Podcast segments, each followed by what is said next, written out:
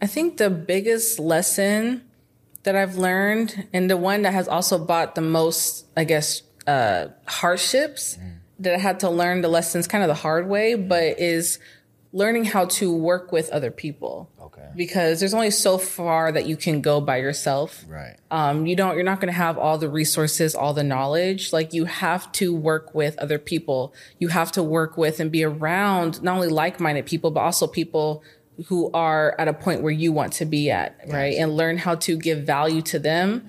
And then they can give you value in return. But it's really just learning how to collaborate and to network. Mm-hmm. Um, because I've had it to where I've had a lot of partnerships go south. Gotcha. But I realized that partnerships is really the number one way to grow any type of business and brand. And so I think I had to learn those lessons the hard way so that I can know what to do and what not to do and how to be a good business partner and the things to look out for because I know that that's what's going to take it to the next level. Hey guys, what's good? Welcome to the Cosign Life. If you're watching this video, that means you co-sign us and we co-sign you. So here are a couple of ways to support us at Cosign Magazine. Number one, View the description below, click the link, and purchase an issue of Cosign Magazine. It's like this. This one right here, physical. You can purchase this. Number two, you can also support us by purchasing Cosign merch. Hit the link below, and it'll take you to all our past merch items, and we'd love to have your support and see you wear Cosign Magazine.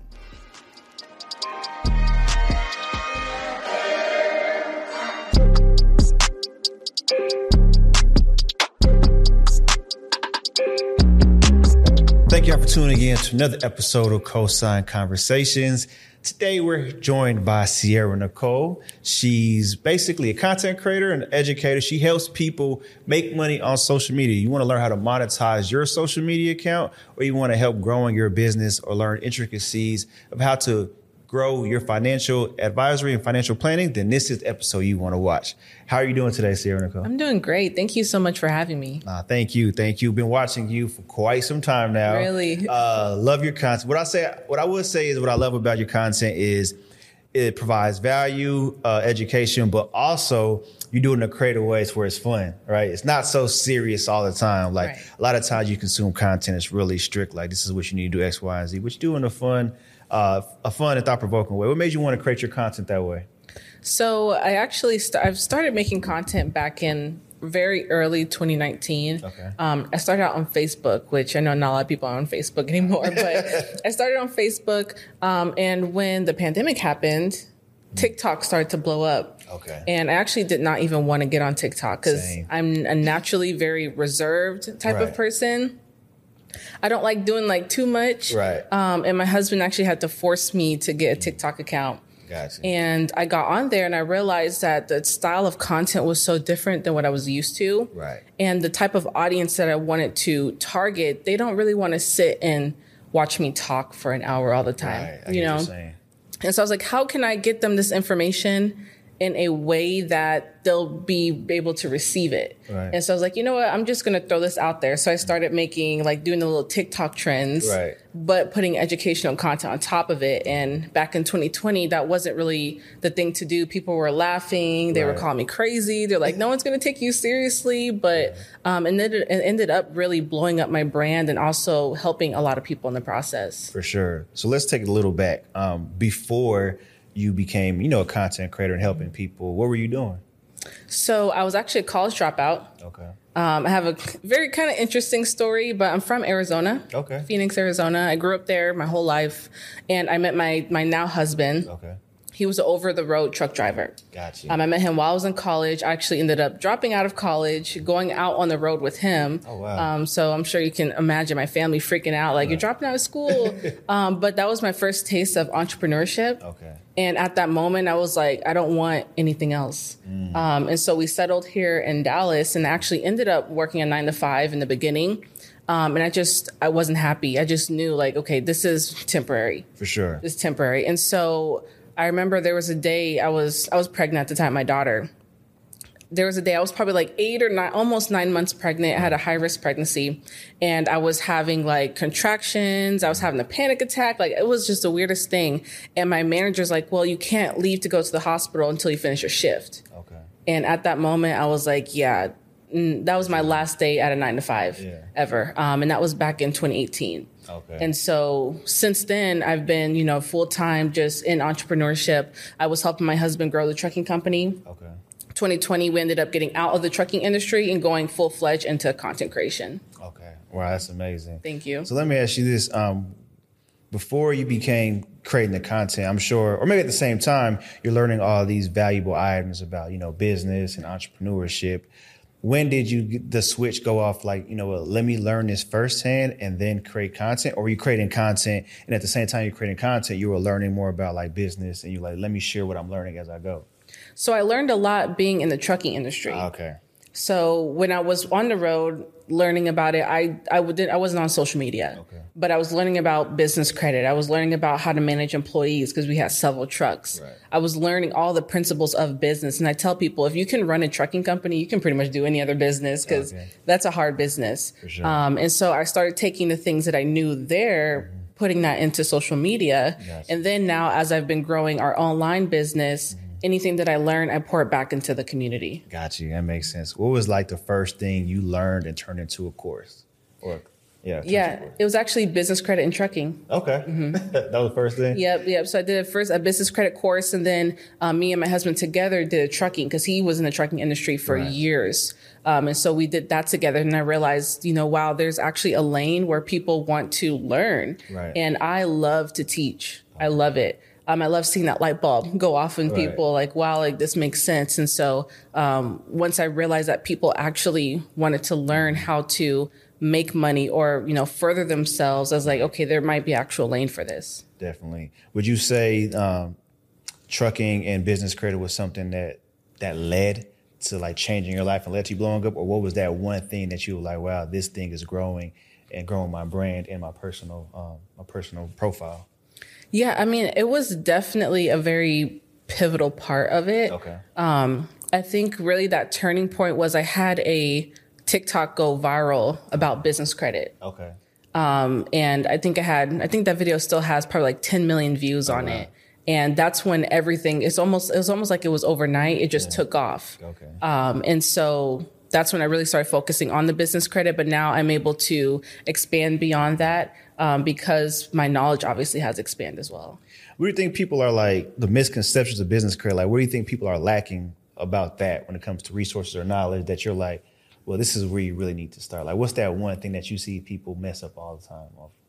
Yeah, and this is going to sound kind of contradictory because I talk a lot about business funding, Right. um, and I only I don't only teach about business credit now because there's so many other ways that I've learned how to sure. get funding. But I tell people I think sometimes they'll hyper focus on funding and forget that they still have to make money Right. in their business. So Yeah. it's like I understand, you know, yes, we want to use other people's money. We, sometimes we need the funds to start, but you don't. You really don't need that to start. Gotcha. You have to at least start start making money and revenue, and the more money you make, the easier it'll be for you to access more hmm. money. Okay. So what would you say is that person, right? They're making money. They're they're they have a business. They're making money, and I know a lot of times when you're starting off with business credit, they want you to be like the PG, right? Mm-hmm. Personal guarantor, but their personal credit really isn't good. So is there a way for them to get around that? Oh, definitely. Um, and one thing that I tell people sometimes when it comes to getting access to funding for your business, it's not always about the the business credit profile or the personal credit profile. There are many other ways, but your business needs to be a unique business, and you can find funding. Right. But if you're starting a business that is identical to a hundred other businesses, it's very difficult to find, Right. you know, uh, creative ways to get that funded. Right. I know um, this happened on accident. Um, I was making a lot of transactions on Square, and then one day, uh, you know, the Square working capital Yeah. uh, pulled up, and I was like, "Oh, this is cool." So basically, you know, Square, um, based off of the transactions, they'll allot you a certain amount of money for a loan. Um, they'll charge you just like a one-time initial fee. Then after that, they just basically repay it back through every transaction, and you could like identify, you know, the percentage I think, or or the amount of frequency. I can't remember which one it is, but that was another option that I feel like people, I, and I'm starting to see like a lot of companies do that, like Square. Stripe and PayPal all do it. Oh, and Shopify. I don't know if you've seen Yep, that. they do. Mm-hmm. Yeah, yeah, that's amazing. I don't really sell a lot on Shopify, so I didn't know that, but a friend told me that. Do you utilize any of those? Yeah, I mean, it's great for working capital. Right. And what I always tell people is, you know, there's different types of funding that you use for different things, but funding like that is great to put into marketing. It's great to Mm. Put into products that you know you'll get a little bit of a faster return on Right, it. right, right. Makes sense. So outside of that, what is like? I guess you would say um, one thing you you push the most for people when it comes to you know gaining funding or capital. Is it business credit cards? Is it business loans? Or you know what would you say it is? So it really depends on what you need, honestly, when where you're at within business. Um, number one, I always tell people the focus is one, making sure that you have multiple streams of revenue within your business. Right. Because, like I said, the more money that you bring in, the more you'll be able to access capital. Right. Um, and then number two is just figure out what are you going to use the money for? Because you have to have a plan. Got you. Because if you're someone who you know you can't manage the money that you're bringing in now, Mm-hmm. you get a hundred thousand dollar loan or a line of credit, you're going to mismanage that, and now you have to pay that back. So it's coming up with a, a plan of growth for your mm-hmm. business, and then you'll be able to see, hey, you know, maybe a line of credit or a credit card would be better. Gotcha. Or you know, there's vendor accounts because a lot of people think that getting funding is just you know a bank handing you a check. Right. But say you need supplies for your office, you can get that on a line of credit as well from people like Uline or Quill. Mm-hmm. So there's so many different options. Mm-hmm. Where would you say like your mindset changed with money, or that you realized um, this is something that's important? I need to learn more about because you know a lot of times you speak of you know being a college dropout, um, going over the road with your you know now husband. You know, at, at some point there was probably like a trigger that went off that you were like, you know, I want to learn more. I need to do more, not only for myself, but you know, for this family Right. that I'm creating. What was that moment like for you? Um, honestly, so when you're working all the time, sometimes you you get so stuck in the moment of working. Right. And so we were working, we were doing the social media, launching the courses and you know, making money, but then you realize like I'm still in the same predicament that I was a year ago making way less money Yeah, because I didn't know how to manage. And that's when I realized, okay, I need to start actually educating myself because it's one thing to know how to make money. Right. Anyone can make money, Right. you know, but it's another thing to actually learn how to multiply that money and to save it and to invest it. And so, um, really it's only been a couple years, but you know, we've really started to dig deep into education that is not necessarily mainstream Right. education, but just figuring out the best ways to be able to use that money to multiply it. Cause at the end of the day, money is just a resource. For sure. I'm glad you said that. Like it's easy to make money, but managing it, right? So for someone like yourself, right, when it comes to to managing money, is there like a specific uh, strategy that kind of stood out to you, or is there something like that you're working on as far as management? Because you talked about having seven incomes in, one industry, so it's like, where do you go from there? And I feel like that's a lot of that's a lot of things people are messing up in their community because I have a lot of friends that have businesses or making money, but it's like, how are you managing it? What are you doing to make sure that you're preserving it and that it's continued to come out? What is like one thing you're working on the most when it comes to that? Yeah, so that's a really good question um, because something that I know a lot of people do struggle with and something that I definitely struggled with, um, especially being a younger person, being like, you know, 22, 23 years old, and you're seeing a certain amount of money in your account and you like, okay, I just need to go spend it, and to go spend it. It's like burning a hole in your pocket. sure. Um, and one thing that I realized is that when you have your business, even as whether you're a content creator, entrepreneur, business owner, having a separate business account for your business, you have your personal account. Your business needs to pay you to, you know, whatever amount of money you need to live off of.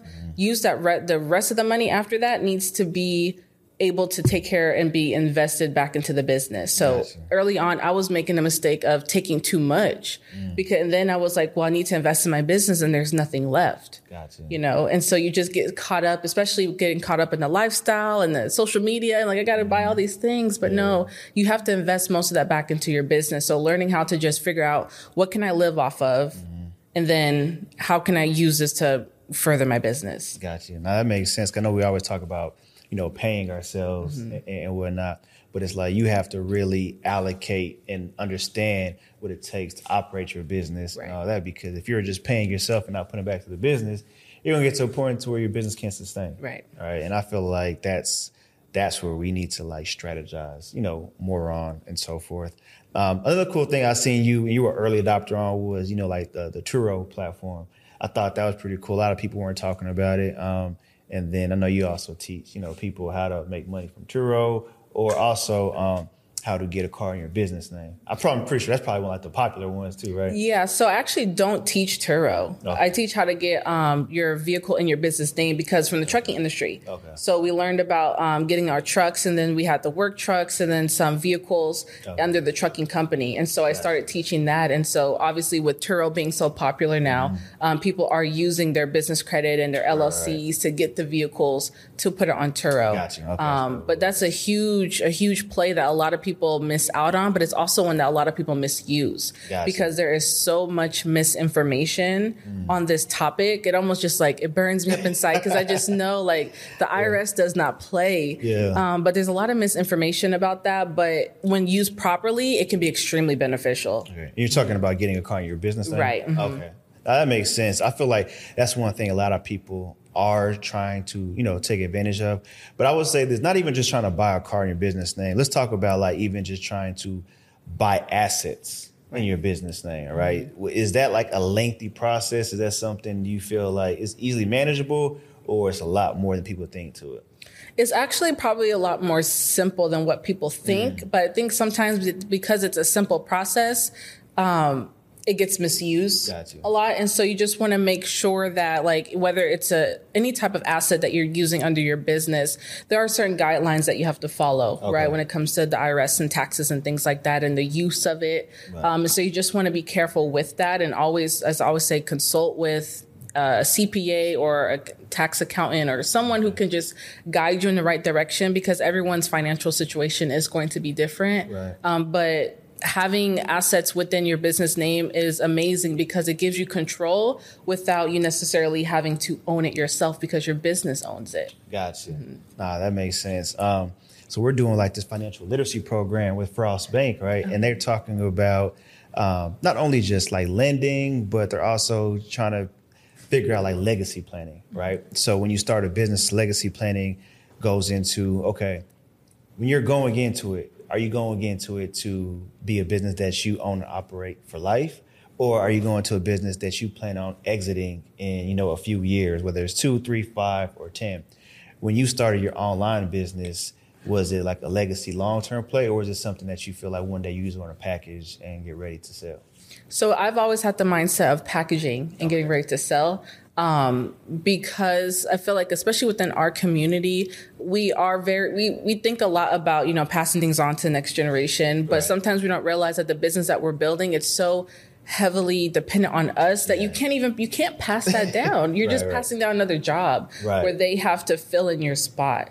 Um, and so our mindset has always been to build a brand that can be sold Okay. um, and which is why we've expanded um, and we're doing a lot of other things outside of just like my personal you know Sierra Nicole brand Right. um, but we're doing some other things in order to have something to wear because eventually like I don't want to work forever you Right. know you know I don't want to work forever and so that's definitely my goal is to be able to package that and sell it to you know a hedge fund or investor or someone who wants to take it on Is that something you can expound on, or are you still in the progress of like things you're working on outside of your personal Sierra Nicole brand?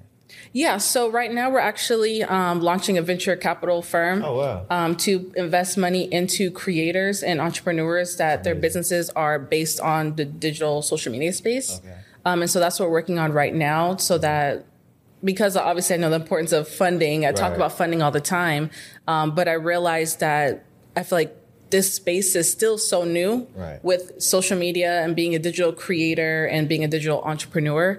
Um, and there's not a lot of resources and funding for you know people like us. That makes sense.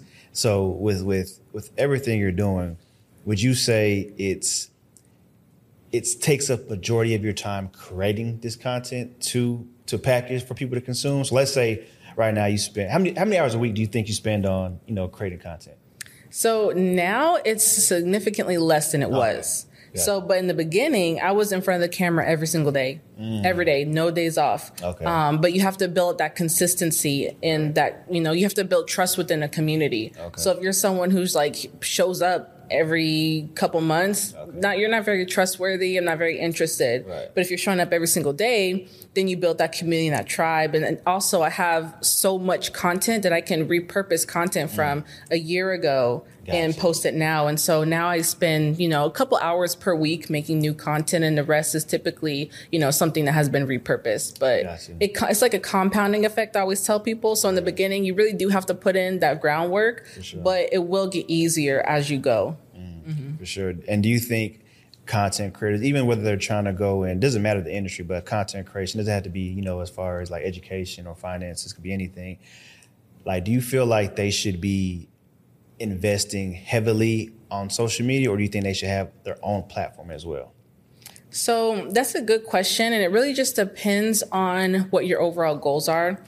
Um, I know that, you know, we talk about ownership and owning your own, own platform, Right. but you also need to go where the people are. You know, it's very challenging to migrate millions of people onto a platform that they know nothing about. They're comfortable on Instagram, TikTok, Yeah. you know, YouTube. That's where they're comfortable. And so if you can use those platforms to then, you know, maybe migrate some people over. But one thing I always say is at least if you don't have your own platform, at least collect data Right. emails, phone numbers, names, so that you can always be in contact with them. And then depending on what you're looking to do in the long term, you know, having your own platform may be beneficial because you can do memberships, you can do, you know, monthly subscriptions and things like that.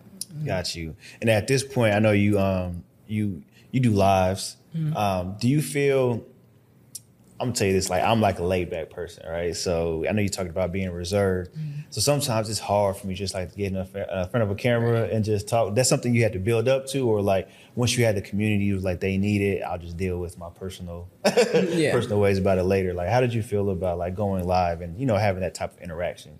Yeah, it was challenging at first, definitely. Like my first live videos, I, you can see the sweat like beating down my face. It was so bad. It was so bad. Um, but I knew that I had to do it in order to get out of my comfort zone. And it's gonna, this is gonna sound like really weird, but it's almost like, it's almost like a character, but it's still you, if that makes sense. So it's like you're an actor, I get it. but I don't, but it's not fake. I don't know how to explain that correctly, but It's like you have to like it's like a different part you have to turn on. Exactly. It's like a switch, Right. you know? And so because your energy, it comes through the camera, right? And so you have to be a little bit more over the top than you would be normally, you know? But it's like that switch. It's like you're an actor. Like you have to, you have to bring the energy so that they can receive it. Nah, that makes sense.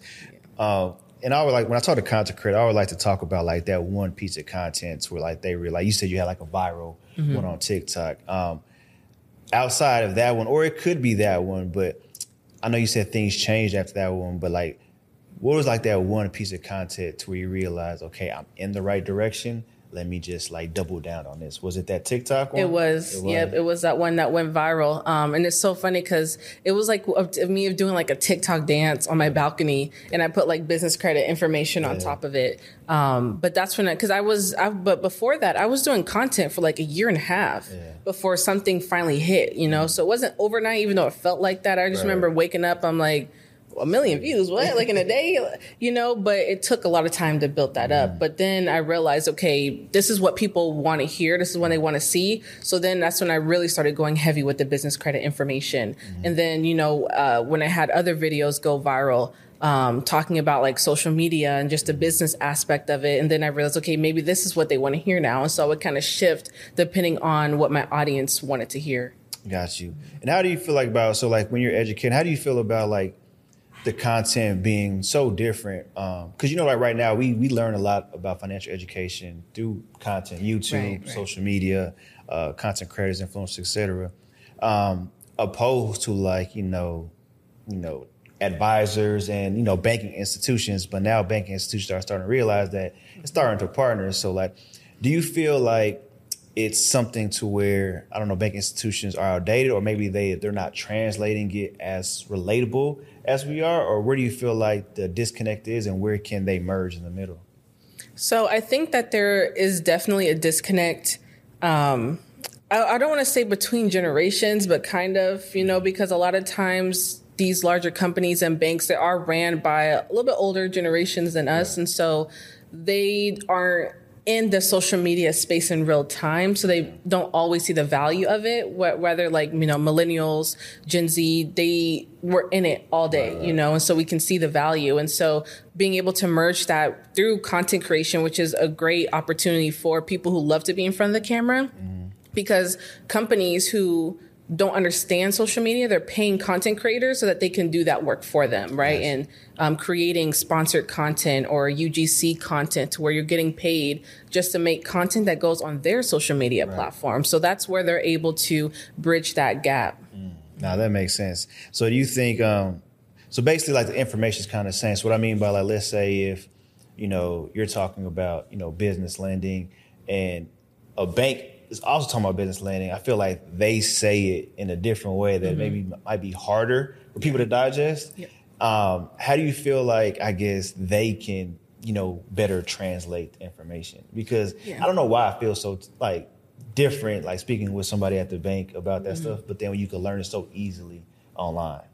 Yeah, and that's typically because when you're talking to a professional, someone at a bank, right. they're usually talking at a level that's up here. Right, right. Right. And so naturally, it's when we're looking at something on social media, if it feels like it's an ad, it feels like it's a commercial, if it feels too corporate and structured, mm-hmm. there will we put a block like, no, I don't want to receive this, you know? And so when it's coming from someone that's a little bit more laid back, it's almost like you're talking to a friend or listening right. to a friend talk, mm-hmm. a person's going to be able to receive that better. Gotcha. And so that's why there's such a difference between, you know, you can hear someone saying the same thing, but right. they're saying it in a more casual way versus at a level that's more up here. And so I think corporate companies, if they could bring their language to a more casual language to where you're still educating, you're still being professional, but you're doing it in a way where the average person is going to be able to understand.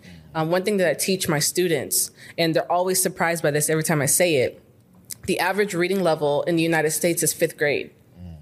And so when you're doing videos and when you're educating, if you're talking at uh, you know, a 12th grade level, majority of America is going to be like, eh, I don't, you know, too right. many big words, right. you know, but if it's something that is just at a very basic, simple level, everybody can receive it. Mm. Nah, that makes mm-hmm. sense, you know, because like I said, it's definitely easy to digest and you could understand it a lot more right. simpler online. Mm-hmm. Um, I don't know if we touched on this, but what would you say your number one, you know, course is right now? Um, honestly, number one, it's kind of a tie, but business funding and um, how to get a vehicle in your business name. And it's funny because I, I, was trying to get away from that because I love marketing and social media. So I was trying to dive more deep into that, but people just love funding. And so I kind of bring them in with the funding to teach them, hey, you got to, you know, right, make right. money. And so I, you know, to get the uh, rest of the education. Mm-hmm. Yeah. Mm-hmm. Um, so let's talk about the, let's talk about the cars for a little bit. Right. Yeah. I feel like that's one thing people, you yeah. know, it's, I hate to say it, but we're kind of like in a vanity era, right? Yes, people want to be seen. They want to be seen with the cars. They want to flex on Instagram, mm-hmm. right? So talk about that through that process. I know you have a course, but talk about that, that process, right? So is that something what stage of business, how long do they be in business to even start thinking about buying a car in their business name? Like they just can't start a, I'm pretty sure they can't start a business tomorrow. I mean, yeah, tomorrow and then the next day, like, hey, right. I'm ready to get a car. Right. Right. It has to make sense. And I right. see all the time people putting on Instagram, like, hey, come get a, a free G Wagon in your business name. Like, that's not how it works. Right. That's not how it works. And it has to make sense with your business, right? So if your business is making $100,000 a year okay. and you go and buy a $100,000 car in your business, the IRS is going to be like, okay, who's paying for this? Right. Because right? it can't be you. Right. So it's definitely going to be some red flags. So it needs to, it, it's something that you definitely need to be at a little bit of a higher level okay. within your business. Um, but depending on also what you want to do with it, because say you want to do Turo, then maybe doing it your first year makes sense, but you will, you know, make sure your personal credit is on point in order to do that. Or maybe you're a YouTuber and you want to make videos about having a certain type of car, then it would make sense. Mm. So it's all about how you use it. Um, but you know, you definitely just want to make sure that the type of vehicle that you're getting makes sense for your business. Is there any restrictions of years in business? Like I think like sometimes you got to be in two years of business for to be eligible for something. Is that the same thing with trying to get like a a car in your business name? So it depends on what lender gotcha. you're going through. Um, so if you're going to be able to, if you're going to use your personal credit as a personal guarantor, which if you don't know what that is, is basically like you're co-signing for your business with right. your personal credit. You can be at any stage in business. Okay. But if you're someone who is not wanting to rely so heavily on your personal credit, then you'll definitely want to be in business for you know some time, maybe two or three years before any lender is really going to look at you. Got you. And I heard like Mercedes is like one of the best ones to go to. Is why, why is Mercedes so good when it comes to their program, I guess, of you know business or corporate financing? Yeah, so they're one of them, but it's typically uh, companies that are used to doing these type of transactions. Okay. So there are some dealerships that you'll go to, and it's like you'll walk in and they'll be like, what's a corporate lease or what's a corporate, you know, contract? They don't know because they're not used to dealing with that. And so Mercedes, they have a ton of commercial vehicles. So gotcha. they're used to doing those types of transactions or Ford is another amazing one. Okay. Um, Tesla has an amazing program as well. Okay. So it's just going to people that, you know, companies that are used to doing those transactions often. Gotcha. I'm glad you brought that up. There's something I wanted to ask you. So I, um, I was talking to James, who does our production, about this, and I'm actually thinking about getting, you know, a new vehicle, right? Mm-hmm. But I don't know what I want. And we were going over buying and leasing. Mm-hmm. In the past, I've always, in the past, I don't know why, but there's always like a negative connotation when it came to leasing because yep. it's like you're not owning, you're paying for something you gotta, you know, um, give back. But I saw one of your videos where you actually profited from a lease. Mm-hmm. Um, can you talk to us about that? Because I, I feel like a lot of times in our community, I'm gonna say our community because there's different variations, but a lot of times some people were, were, were brought up to like buy your cars that way. You know, if you needed to sell them, you could. So, right. kind of talk us about how you profited from your lease and like the benefits of you know leasing if, if you're in business opposed to like buying your car. Yeah. So with there is definitely a negative connotation around leasing for right. sure. Um, and that's because a lot of people are not very educated on what a lease really is because there's different types of leases and things like that.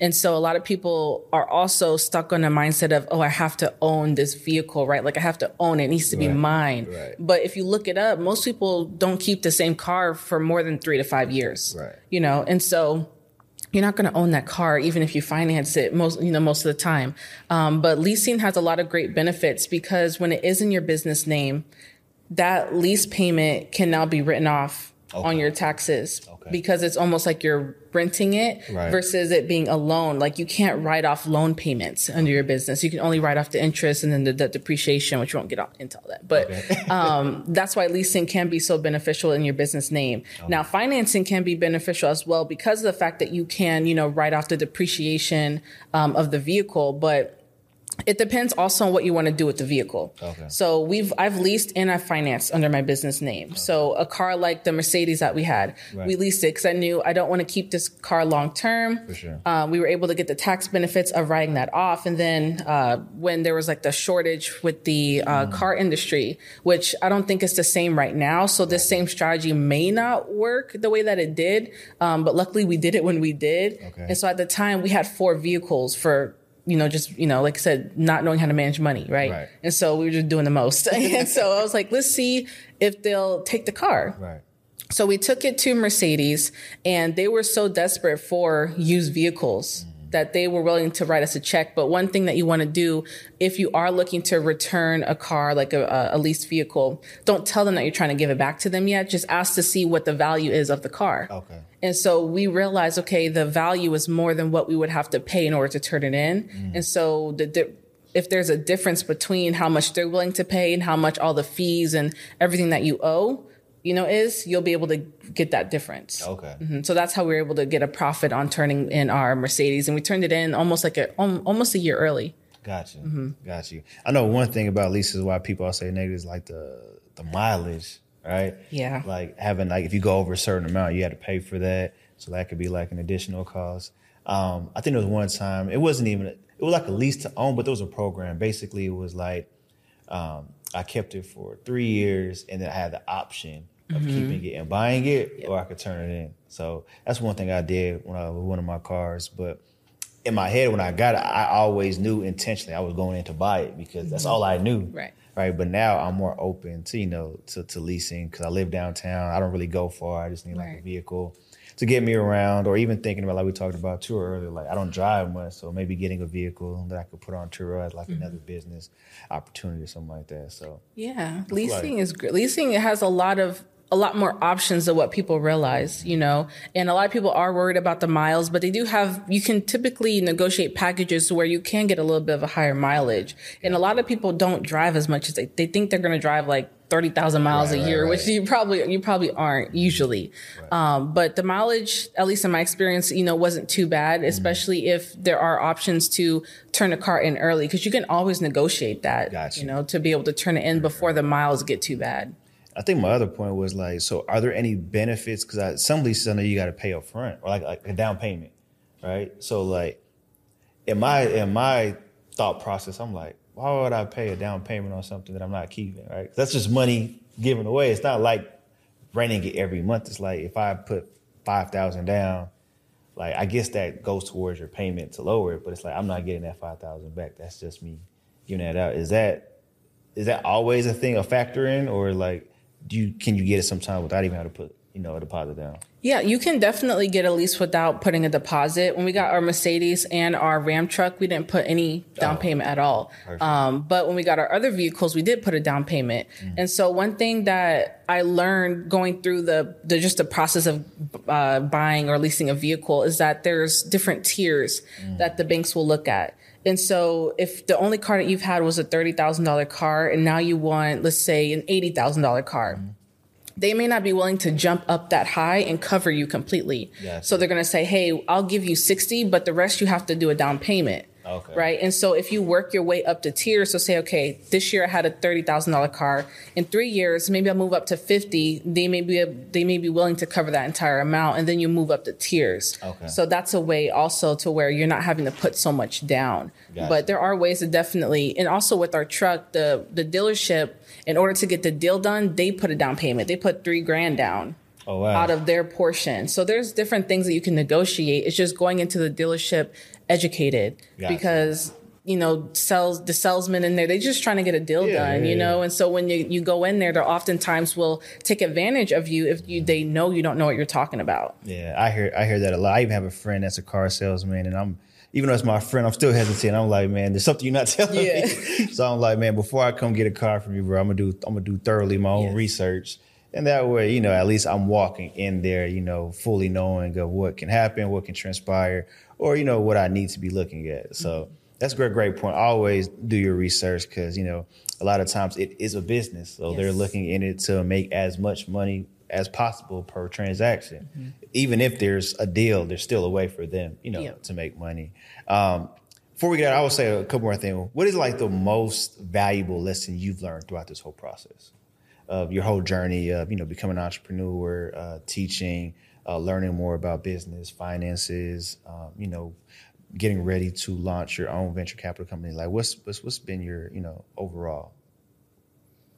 I think the biggest lesson that I've learned, and the one that has also brought the most, I guess, uh, hardships that I had to learn the lessons kind of the hard way, but is learning how to work with other people. Okay. Because there's only so far that you can go by yourself. Right. Um, you don't, you're not going to have all the resources, all the knowledge. Like you have to work with other people. You have to work with and be around not only like-minded people, but also people who are at a point where you want to be at, right? And learn how to give value to them.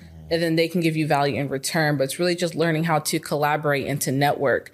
Um, because I've had it to where I've had a lot of partnerships go south. Gotcha. But I realized that partnerships is really the number one way to grow any type of business and brand. And so I think I had to learn those lessons the hard way so that I can know what to do and what not to do and how to be a good business partner and the things to look out for because I know that that's what's going to take it to the next level. Facts. I was telling somebody earlier today, like any business I do moving forward will only do only be partnerships. Like I'm no longer doing any, you know what I'm saying, individual companies on my own because that way I can share responsibilities, knowledge, and resources. Exactly. Right. And we're going in this together. And it's not just something, you know, I would have to fully be a part of. So definitely there's, there's power in collaboration, uh, power of partnerships. Um, before we get out of here, I just want you to tell our audience community, you know, one motivational piece of advice. It could be, you know, something that you had to deal with or something for somebody just to, you know, be prone to want to educate themselves more and become more, you know, financial savvy or just start being a content creator. What would you tell them? So one thing that I always tell people is that there was somebody who was in your exact situation and position and they won with it. So don't think that your current circumstances is what's going to dictate your future is really what you do with those circumstances. So no matter where you're at right now, there's always a way out and there's always a way up. You just have to be willing to make some sacrifices and educate yourself and work with people and kind of get out your comfort zone because nothing great ever happens, you know, within your comfort zone. Mm-hmm. And I'm really a testament to that because, like I said, I was always a shy person, very reserved, didn't really like to talk to people. I grew up like the kid that was always made fun of. And so I just didn't like to put myself out there. But as soon as I stepped out and got out of my comfort zone, everything changed. So it's just getting out your comfort zone and willing to do the things that other people are not willing to do. You heard it here. She got out of her comfort zone and it changed her life. So if there's anything we can give y'all, please just get out your comfort zone, expand your knowledge, expand your resources, your relationships um, your networking, and just you know get out there and do it. Um, thank you for being on our platform. Thank you for having me. For sure. And this is the Cosign Conversations podcast. Please enjoy your day and continue the Cosign life. And we're out. Hey guys, what's good? Thanks for supporting Cosign Magazine by watching this video. If you really enjoyed this content, please subscribe, like, comment, and share.